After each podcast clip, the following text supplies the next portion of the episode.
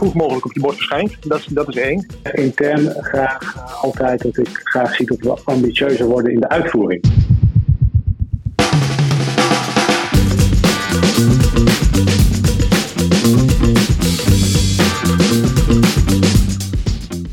Leuk dat je luistert naar de gunningsfactor van aanbestedingscafé.nl. De twee wekelijkse podcast voor aanbesteders en inschrijvers. Mijn naam is eh, Sander van der Broek en iedere aflevering praat ik met experts uit het vakgebied over een thema of actualiteit. 17 jaar geleden begon ik met inkoperscafé.nl, het broertje van aanbestedingscafé. En man, man, man, man, man, wat heb ik veel gepraat over duurzaamheid in die jaren. Duurzaam inkopen, maatschappelijk verantwoord inkopen, people, planet, profit, circulair inkopen. Soms heb je het gevoel dat er meer termen dan actie is als het gaat om inkopen voor een betere wereld. Meer gepraat dan werkelijke verandering. Tot er een tot de verbeelding sprekende best case voorbij komt. Hoe staat het eigenlijk met de common practice? Lukt het ons om het enorme bedrag dat we jaarlijks uitgeven via overheden en aanbestedingen aan te wenden om onze wereld mooier te maken?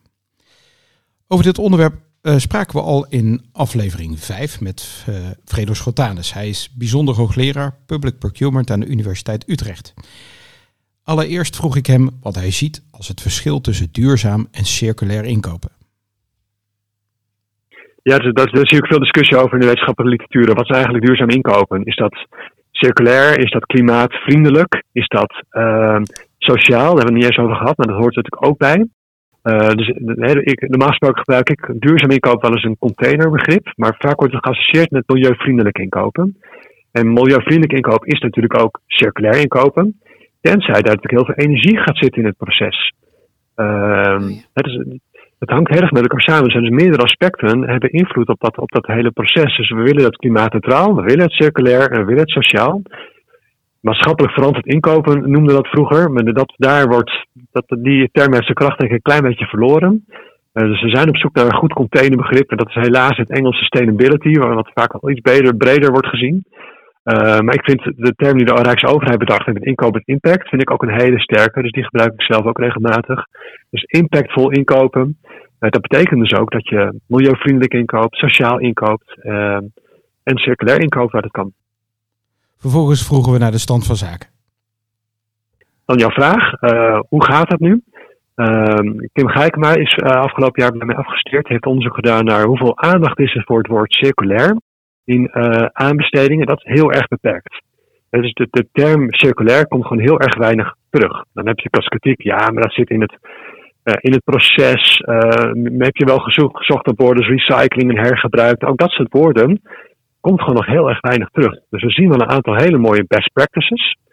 Ehm, maar de common practice, die is er nog niet. Eh, en dat geldt voor circulair inkopen. En dat geldt ook als je kijkt naar het gebruik van duurzame gunningcriteria. Ehm, we, zien een stijgende trend, zeker bij de Rijksoverheid, als gevolg van inkoop met impact. Tegelijkertijd zien we bij gemeenten dat er geen effect is in die, in die tussenperiode. We zien enorme stijgingen en aandacht voor duurzame gunningcriteria bij het Rijk, bij gemeenten, onveranderd. Ehm, terwijl daar, daar wordt nog veel meer ingekocht dan bij het Rijk. Eh, dus er liggen nog heel veel, heel veel kansen, denk ik, zowel nog bij het Rijk hoor, maar ook bij heel veel eh, decentrale overheden, voor meer aandacht voor eh, ja, inkoop en impact.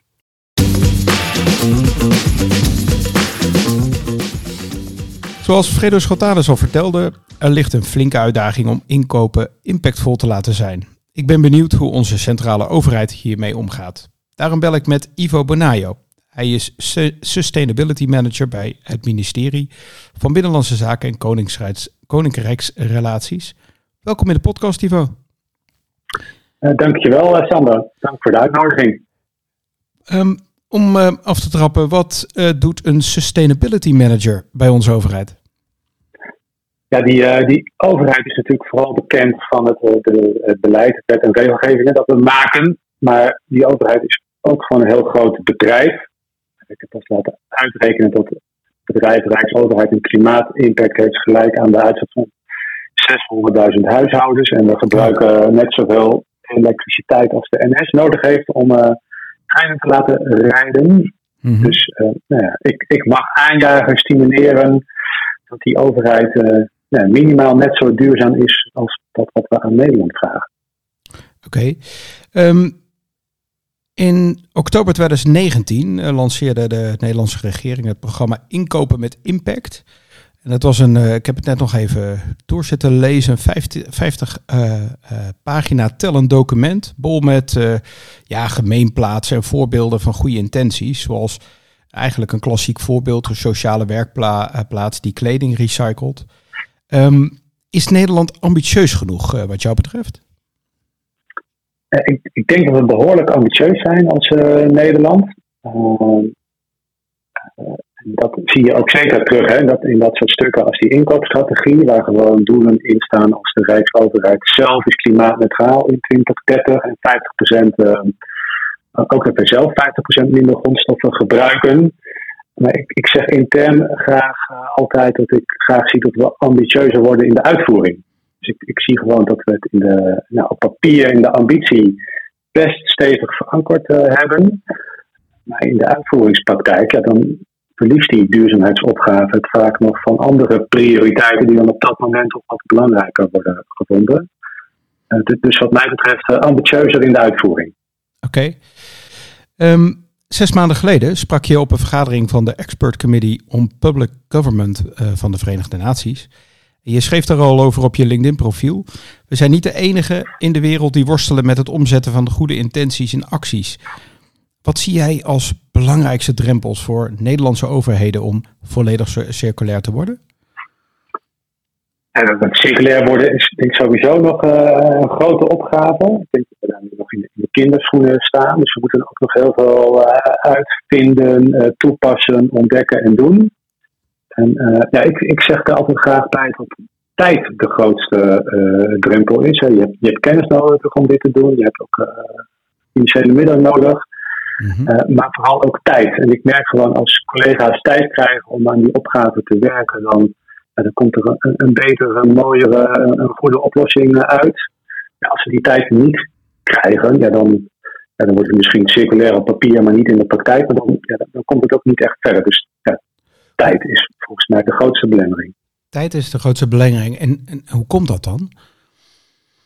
Nou ja, die, ja, die circulaire opgave of die verduurzamingsopgave, die is voor heel veel mensen nog uh, nieuw. Hè, dus je moet ook je, je, moet daar tijd in stoppen om te weten wat je, wat je moet gaan doen. En denk eigenlijk net zoals alles. Uh, ja, als we iets willen uitvoeren, dan heb je ook tijd nodig om het op te pakken. Het is natuurlijk makkelijk opgeschreven, maar dat, het uitvoeren kost gewoon tijd.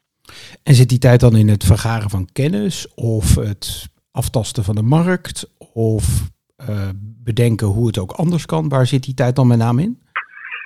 Nou, ik, ik zie dat op al die aspecten uit terugkomen die jij, uh, die jij noemt. Uh, dus als je gaat beginnen met een circulaire aanbesteding en je hebt daar nog geen kennis van, hè, dan moet je je verdiepen in wat is circulair precies. Mm -hmm. 140 definities van circulaire economie. Hoe ga ik mijn weg erin vinden?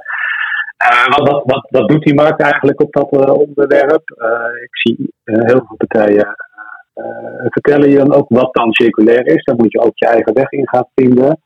En um, nou, wat ik ook merk is dat het niet alleen iets is van aan de markt vragen, maar ook aan de binnenkant van de overheid. Als wij circulair kantoormeubilair willen aanschaffen, dan moeten we ook weten hoeveel meubilair hebben we eigenlijk staan binnen die ministeries. En hebben we daar een voorraadsysteem van? En wat gebeurt er als iemand 14 nieuwe tafels wil hebben? Hebben we dan het werkproces ingebed dat iemand dan zegt van 14 nieuwe, we hebben er nog 14 staan. Ja. Uh, nou ja, zolang je dat allemaal niet regelt en mensen er ook geen tijd voor geven om eraan te werken, is het heel moeilijk om stappen uh, vooruit te zetten. Ja, oké, okay, helder. Ik heb ook iets, uh, even iets heel anders voor je. We kregen namelijk een vraag voor je ingestuurd. Door niemand anders dan Fredo Schotades, hoogleraar publieke inkoop aan de Universiteit van Utrecht. En hij schrijft dat hij steeds vaker de suggestie hoort dat er naast een gids P, gids pro proportionaliteit, dat er ook een gids duurzaamheid voor publieke inkoop zou moeten komen. Uh, hem, hij schrijft uh, dat, uh, dat hem dat idee aanspreekt. En als er zo'n gids zou komen, is de vraag vervolgens wat er dan in die gids zou moeten komen te staan. Heb jij daar ideeën voor? zeker. In ieder geval in dit geval. Ik het meestal eens met, met Fredo, maar in dit geval twijfel ik dat een beetje. En dat hangt een beetje aan het. ja, hoe groot is zo'n gidsproportionaliteit? Hè? Die, um, die ken ik en dat is voor mij meer dan 80 pagina's. Mm -hmm. ja. daar word ik altijd een beetje onrustig van, van dat detailniveau. maar als Vrede bedoelt een gidsproportionaliteit die wat compacter is en wat bijvoorbeeld een aantal doelstellingen in zich heeft, dan kan ik me daar wel van alles bij voorstellen. Ik zou het bijvoorbeeld mooi vinden als er in zo'n gids komt te staan hè, een doelstelling dat bijvoorbeeld alle inkoop van de Nederlandse overheden in 2030 klimaatneutraal moet zijn. Dat geeft dan heel mooi richting en dat houdt tegelijkertijd ruimte voor innovatie en creativiteit bij de bedrijven die daarop moeten inspelen. Dus jij zegt dat uh, ik ben voor zo'n gids, dat zou moeten gaan over de doelstellingen en wellicht uh, een aantal uitgangspunten, maar niet te gedetailleerd. Nee, nee, die, nee, die details die schrikken mij altijd een beetje af. Oké, en waarom is dat? Nou, het kan er iets in zitten dat het dan heel erg dicht geregeld wordt. En ik denk juist dat je ook in dit, dit onderwerp uh, op, op, zoek moet gaan naar de creativiteit, innovatie, ruimte. En ik denk dat zowel aan de overheidskant, inkoperskant, als aan bedrijvenkant zijn er genoeg slimme mensen die daar mooie oplossingen voor kunnen stellen. Oké, dus niet uh, dichttimmeren in een gids, in een tweede gids. ja, er zijn, er zijn wel eens, uh, maar ik weet niet wat de bedoeling is van die gids, maar ook wel eens discussies om bijvoorbeeld die, uh, al die inkoopeisen die er zijn, de NVI-criteria, om die letterlijk te maken. Ja, dan ben ik gewoon bang dat je heel lang een gesprek hebt aan een soort van uh, bestuurlijke overlegtafel over wat die eisen dan moeten zijn, of wat die regels in die gids dan moeten zijn. Uh, terwijl volgens mij die echte verandering zit in de inkooppraktijk. Uh, ook nog een risico in dat die focus gaat verleggen van dan de overlegtafel voor zo'n gids naar de, in plaats van de uitvoeringspraktijk waar het echt moet gebeuren. Ja, precies. Nou, het, het, duurzaam aanbesteden uh, gaat ons nu niet altijd even goed af. toch zijn er hele mooie voorbeelden van projecten waar het al hartstikke goed is gegaan. Wat is, een van wat is het succesvolste project wat jij de afgelopen jaren bent tegengekomen? Ja, ik denk succes 1 is volgens mij dat er de afgelopen jaren heel veel succesvolle projecten zijn geweest. Uh, vind ik echt wel heel mooi om te zien. Dus ik heb echt wel gevoeld dat er nu echt een uh, echte beweging op gang is in die overheidsinkoop. Mm-hmm. En toen ik bij het Rijk begon, en toen wist ik volgens mij wel van ieder initiatief uh, vanaf, of was erbij betrokken. Um, ja, dat was toen ook niet zo moeilijk, omdat het relatief beperkt was. Maar ja, tegenwoordig kan ik het gewoon niet meer bijhouden wat ik allemaal voorbij zie komen aan echte duurzaam inkoopinitiatieven. tegelijkertijd uh, moeten we veel meer schaal gaan maken. En gelukkig op heel veel plekken nog uh, niet. Uh, maar je vroeg eigenlijk naar, naar, een, naar een mooi voorbeeld van een, ja, van een project. Ehm, en dat vind ik zelf vind ik wel de, de logistieke hub die wij in Rijswijk hebben. Een mooi voorbeeld. Oké, en wat, is de, wat, wat gebeurt daar? In die, in die logistieke hub is bedoeld voor um, uh, zeg maar het, het, transport ten behoeve van de Rijksoverheid, maar ook de gemeente Den Haag. En in plaats van dat die vrachtauto's nog hier de stad inrijden in Den Haag, uh, leveren ze nu af op die hub. Uh, en daar wordt eigenlijk, nou ja, wat, wat die ministeries nodig hebben, wordt weer gebundeld en met klein en schoon vervoer de stad ingebracht. En tegelijkertijd zijn daar ook nog mensen met afstand tot de arbeidsmarkt aan het werken op die hub. Dus daar zit, ja, er zit heel veel in, hè, aan die milieukant, verduurzamen, mensen aan het werk. Uh, ook echt maatschappelijk effect, want het is niet alleen voor de Rijksoverheid, maar ook voor de, voor de stad Den Haag uh, mooi. Andere partijen kunnen ook weer makkelijker aansluiten op die hub, omdat wij daar nou ja, een soort van voorinvestering hebben, in hebben gedaan en dat daar nu ook gewoon volume zit. dus ja, dit is echt wel een project wat laat zien dat die verduurzaming ja, eigenlijk voor iedereen wel wat brengt. Hè. Zelfs aan de financiële kant zit hier gewoon uh, winst. Ja, het klinkt als een, uh, als een uh, prachtig logistiek duurzame crossdock dat nou ja, aan alle kanten bijdraagt. Vrij voorbeeld. Um, dankjewel. Bedankt voor je bijdrage aan deze podcast en tot ziens. Dankjewel, Sander.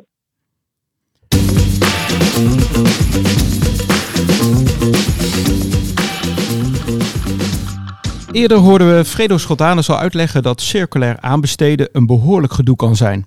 En dat blijkt ook uit de cijfers. Want waar het Rijk al meters lijkt te maken, blijkt het voor decentrale overheden moeilijk om aanbestedingen te verduurzamen. Een elektrische auto voor het college van burgemeesters en wethouders is zo geregeld, Maar extra tijd of geld voor duurzaam aanbesteden van een nieuwe faciliteit wordt lang niet altijd begrepen. Wat kun je doen als, bijvoorbeeld gemeentelijke aanbesteder om toch werk te maken van een betere leefomgeving? Aan de lijn heb ik aanbestedingsexpert Koen Spekreizen van Significant Synergy. Welkom Koen bij de podcast. Dankjewel. Wat, eh, wat is jouw rol bij eh, Significant Synergy? Nou, ik ben, eh, mijn functietitel is senior consultant, maar dat, dat zegt niet zoveel natuurlijk, want dat is, dat is, dat is tamelijk breed. Ik ben, eh, ik ben in, in mijn rol als senior consultant help ik, eh, help ik onze klanten eh, met, met allerhande aanbestedingsvraagstukken, maar eigenlijk vooral met het proces wat daar, wat daar aan, de voorkant, aan de voorkant bij komt kijken. Hoe komen de aanbestedingen tot stand? Hoe, hoe wordt de, inkoop, de inkoopvraag gedefinieerd? Ehm, en hoe leidt dat uiteindelijk tot samenwerkingen met, met, met partners in de keten? Ehm, Heel procesgericht en met een procesgericht, precies. speciale aandacht eh, voor, voor duurzaamheid. Lees ik ook op je profiel. Want eh, daar stel je je voor als iemand die energie krijgt van slimme keuzes. die de wereld een beetje duurzamer maken. Nou, dat is een duidelijke passie. Eh, maar hoe kom je daar zo bij? ja, ja dat, is, dat, dat komt eigenlijk best wel van ver. Ik heb een verleden in, in, in de energiesector. Nou, of duurzaamheid ergens belangrijk is, dan is het daar. Ehm, en eh, nou, waar ik daar eigenlijk een beetje met de neus op de feiten werd gedrukt. Ik was daar verantwoordelijk voor, eh, voor de facilitaire inkoop. Ehm, dat volgens de board eh, duurzaamheid vooral moest worden beslecht in de verstandkoming van de centrales. Ehm, dus ja, dat was, dat was mij een doorn in het oog, omdat we zo ontzettend veel prachtige dingen konden doen met de inrichting. Het nieuwe werken was toen net, was toen net een thema, bijvoorbeeld, dat een enorme impact had op duurzaamheid. Maar ook, ik was ook verantwoordelijk voor bijvoorbeeld het wagenpark. Ja, weet je, er- waren zo ontzettend veel kansen voor het, eh, voor het grijpen. Ehm, eh, dat, dat daar mijn passie een beetje is aangewakkerd eigenlijk. Nou, en ik heb dat eigenlijk meegenomen eh, langs, de, langs de verschillende paden die, ik, die, ik, die ik in de tussentijd heb bewandeld. Onder andere voor de, in de bankaire sector, maar, maar nu dus ook bij, bij Significant. Nou ben je volgens mij een goed gezelschap. Want eh, als ik een, eh, een gemiddelde notulen van een raadsvergadering van een gemeente doorlees. Dan, eh, dan de intentie voor een beter milieu en duurzaamheid, die vliegen je om de oren. Maar toch zie je Mhm. dat in de cijfers nog niet terug. Of, of mondjesmaat, hooguit wat, wat nou ja, goede ervaringen. Maar ja, in de praktijk blijkt het pittig. Wat, wat zijn nou de struikelblokken waar nou, men, bijvoorbeeld gemeenten tegenaan lopen? Ja, dat is, dat, is, eh, dat, is best wel, dat is best wel lastig te duiden hoor. En dat, dat is misschien een flauw antwoord, omdat, omdat, het, omdat je, je typeert het als een worsteling en dat, dat is het feitelijk ook. Kijk, het is heel makkelijk om, eh, om zeg maar de, de klimaatdoelen die eh, vanuit, eh, vanuit de Sustainable Development Goals zijn, eh, zijn afgeleid, eh, eh, om, daar, eh, om, om die te roepen zeg maar, als organisatie. Hè. Dus in 2030 gebruiken we 50% minder materialen, of is ons CO2 eh, gereduceerd eh 50% ten opzichte van. Maar eh, hoe zit dat vertaald naar de verschillende, eh, de verschillende behoeftes in de organisatie? Dat is, gewoon, dat is gewoon bijzonder lastig. Daar zitten ja, ingesleten afwegingenkaders die, eh, die geslecht moeten worden. Ehm waarlangs enerzijds de keuzes kunnen worden gemaakt, maar anderzijds ook een stukje verantwoording op die keuzes die worden gemaakt kunnen worden gegeven. Zodat er ook een, ja, een consistent verhaal ontstaat die ook het comfort geeft op het moment dat je, ja, dat je, dat je lastige keuzes maakt en dat je de organisatie wat uit te leggen hebt. En dat is waar het vaak, dat is waar, het- waar ik merk dat de, dat de worsteling vaak vandaan komt. Op het moment dat je meteen de inhoud ingaat, ja, dan ontstaat er best wel veel discussie over dit onderwerp. En dat, dat, dat, nou ja, dat, is, dat, maakt het, dat maakt het niet makkelijker om hem heel concreet aan te pakken in bijvoorbeeld een Dat is waar Beleidsmakers, het heel concreet wordt. Beleidsmakers zeggen heel makkelijk eh, van nou, we gaan 20% minder eh, CO2 eh, in onze gemeente of andere vorm van overheid uitstoten. Maar als dat erop neerkomt dat er eerst geïnvesteerd moet worden in iets wat duurzaamheid, dan, dan is dat lastiger. Vat ik het zo goed samen? Nou ja, of als je- ga ik tekort door Als je, nou, dat is, nee, het is niet te kort door de bocht. Als het al zo was, hè, dat, dat, dat dat de conclusie is, dat er meer geïnvesteerd moet worden. Kijk, op het moment dat we dat kunnen verduidelijken, eh, dat, dat dat de vraag is, eh, dat dat, dat, dat, eh, dat, dat een, een, een thema is, dat dat het effect is van, van die keuze, Mhm, ja, dan heb je al een hele belangrijke stap gezet. Oké, Maar zelfs ja, die stap, die, zie ik nog niet, die zie ik nog niet gezet worden. Hè, dus oké. Ja, da daar, zit, daar zit wel een belangrijke uitdaging om, om, om de, de impact van deze keuze te kunnen overzien. Uh, maar ook zeg maar, financiële modellen die daar dan vervolgens bij horen.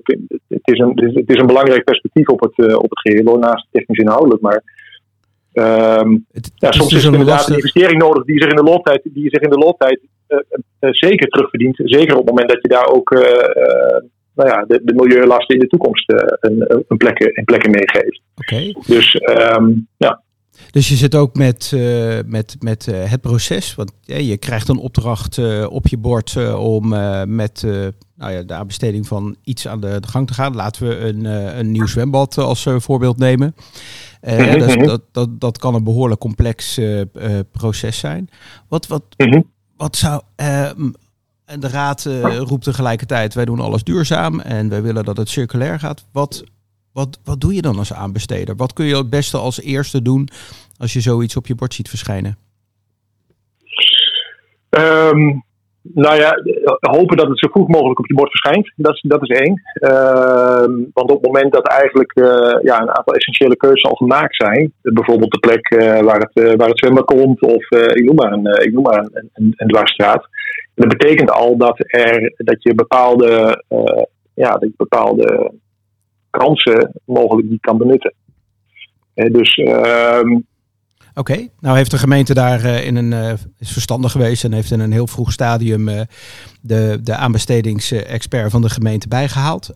en dan? -hmm.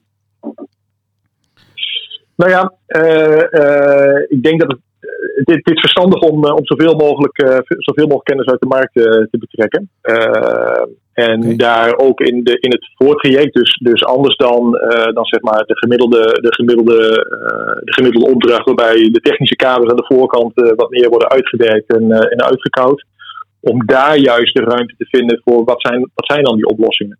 In de wetenschap dat, dat, het, dat, dat het resultaat ook een combinatie is van de inspanning die je daar zelf en, en de concessie die je daar zelf als organisatie in zou willen doen, of als, uh, en wat de markt te bieden heeft. He, dus de, de resultaten is, is een samenkomst niet alleen van datgene wat je uit de markt kunt betrekken, maar ook dat wat je er als organisatie in zou willen investeren. En dat zou dus inderdaad kunnen betekenen van ik wil een investering aan de voorkant nemen, die zich pas over een aantal jaren terugverdient. Ja, precies. dus um, um, op het moment dat je dat soort afwegingen bij elkaar kunt brengen, zal het resultaat absoluut groot zijn. En dat geldt niet alleen voor zwembaden, dat geldt natuurlijk voor alle.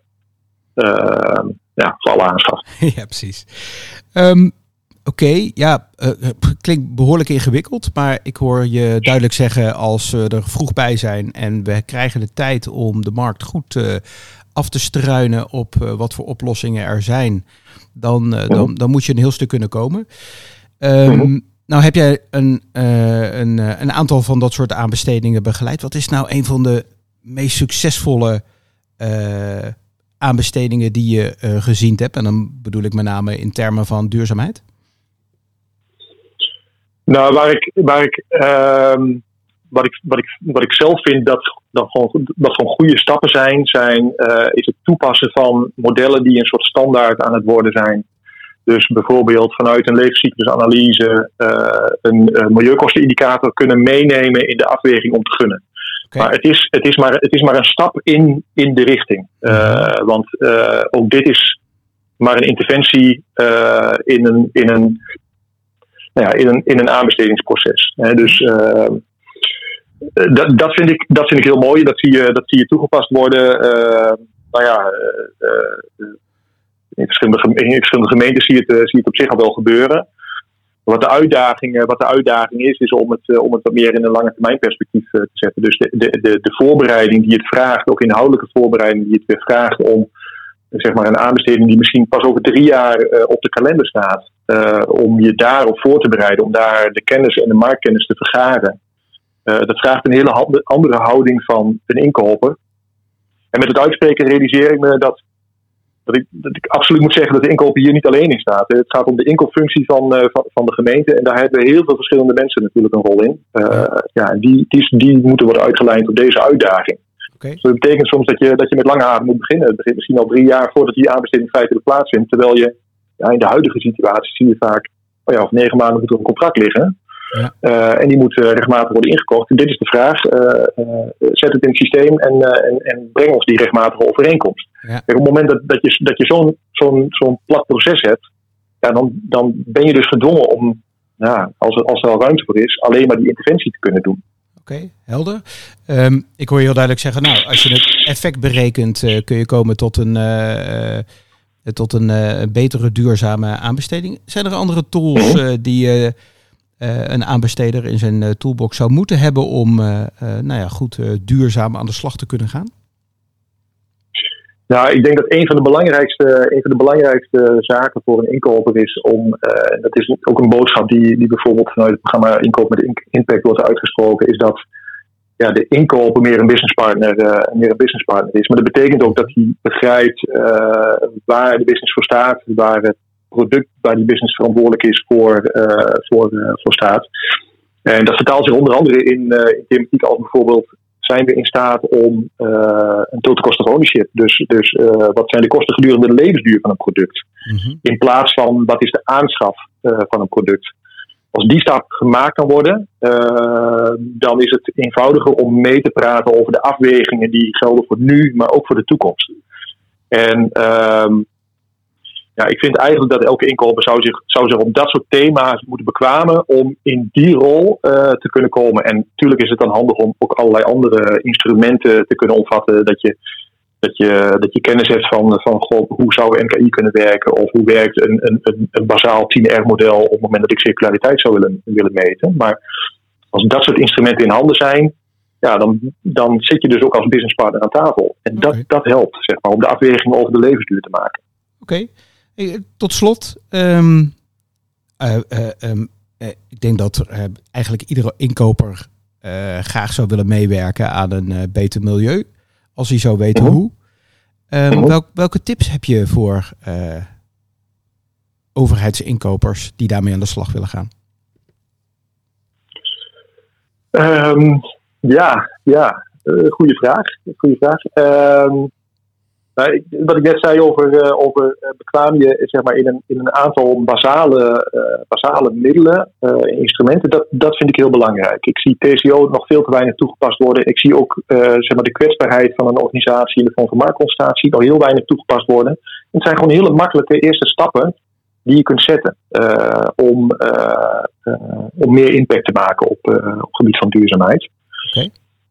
Um, ik denk dat het ook belangrijk is uh, dat, er, uh, dat, uh, dat, nou ja, dat, dat, dat een inkoper een, nou ja, wat andere perspectieven brengt op afwegingen die normaal gesproken wat meer in de lijn worden gemaakt. Op het moment dat zo'n opdracht bij een bordje komt van oké, okay, koop het maar in.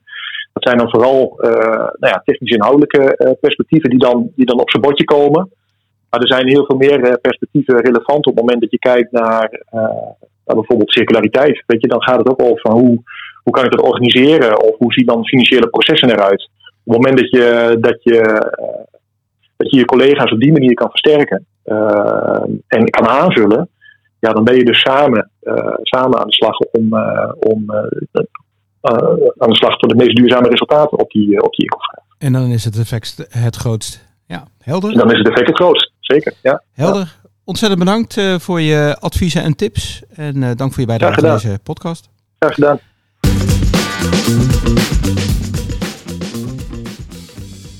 Oké, dan uh, schakelen we nu weer over naar de redactie, waar Eline Lagendijk uh, zit. Eline, als het goed is, heb jij het uh, laatste aanbestedingsnieuws voor ons?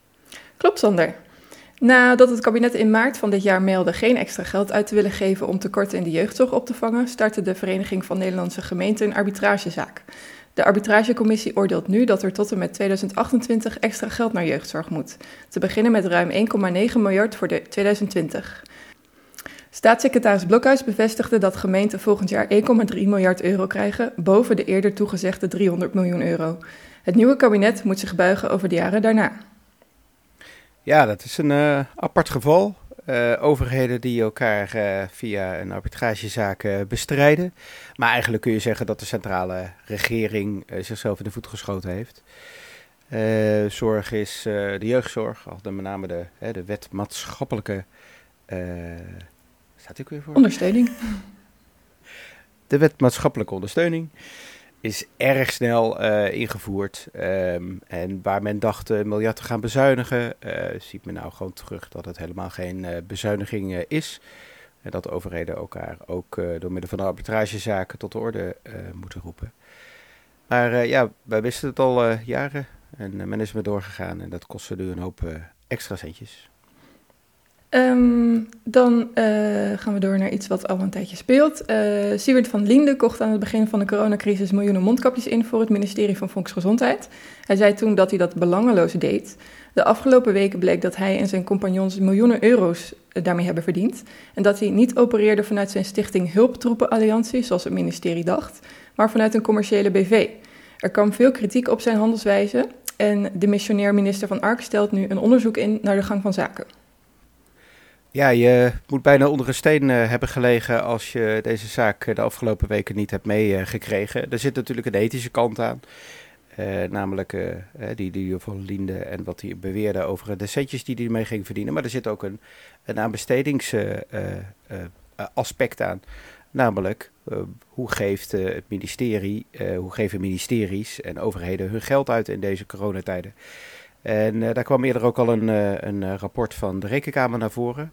En afgelopen week was er een debat in de Tweede Kamer waarin minister, demissionair minister van, van Financiën Hoekstra verantwoording moest afleggen. En daar zag hij opeens de Kamer tegenover zich staan. Um, daar is denk ik het laatste woord nog niet over gezegd. Wel kwam afgelopen week nog een artikel van Follow the Money in het nieuws, waarbij nou ja, eigenlijk eh, blootgelegd werd eh, dat alle mensen die verstand hebben van inkopen, uh, van inkopen en aanbesteden, en waar de overheid de afgelopen jaren zoveel geld heeft geïnvesteerd, eigenlijk in deze procedures uh, grotendeels aan de kant zijn geschoven. Dus nog, nogal onhandig en ja, het lijkt er weer op alsof de, de centrale overheid zichzelf daarmee in de voet schiet. Ja, dat zal nog wel een staartje krijgen. Um, dan gaan we van mondkapjes naar elektrisch bouwmaterieel. Want de aanschaf van elektrisch emissieloos materieel wordt nog te weinig gestimuleerd bij bouwaanbestedingen. Dat blijkt uit onderzoek van de Stichting Klimaatvriendelijk Aanbesteden en Ondernemen. Slechts enkele bedrijven experimenteren met emissieloos materieel en ten opzichte van 2019 is het aandeel elektrisch aangedreven materieel in sommige gevallen zelfs afgenomen. Om te verduurzamen moeten bouwbedrijven investeren, maar zij worden dus onvoldoende beloond voor duurzaam gedrag in gunningstrajecten. Dit uh, nieuws past natuurlijk heel mooi bij het thema van deze, uh, van deze podcast. En uh, ja, het, het, is een struggle voor bedrijven, of neem, neem ik kwalijk, overheden, aanbestedingsplichtige organisaties om, om dat duurzame, het circulaire te verwerken in aanbestedingen. En de uitgaven om te zetten in ja, klimaatvriendelijke oplossingen. dankjewel Eline.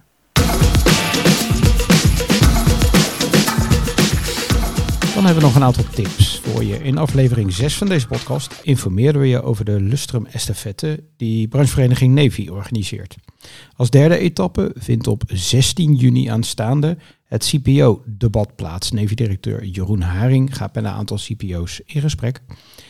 En Supply Value organiseert op 23 juni aanstaande een academy waarin je leert om een aanbesteding in 10 dagen succesvol uit te voeren. Inschrijven kan via de website. In uh, de show notes vind je de directe links naar beide events.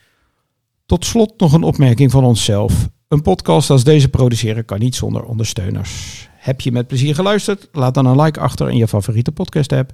En vertel je collega's over podcast De Gunningsfactor.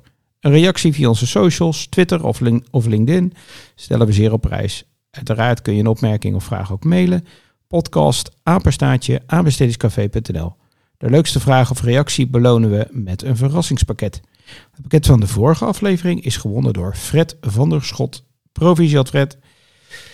Wil je je bedrijf, dienst of product verbinden aan deze podcast? Dat kan. Stuur een bericht aan partner aanbestedingscafé.nl en dan zenden we je alle mogelijkheden toe. Bedankt voor het luisteren en tot over twee weken.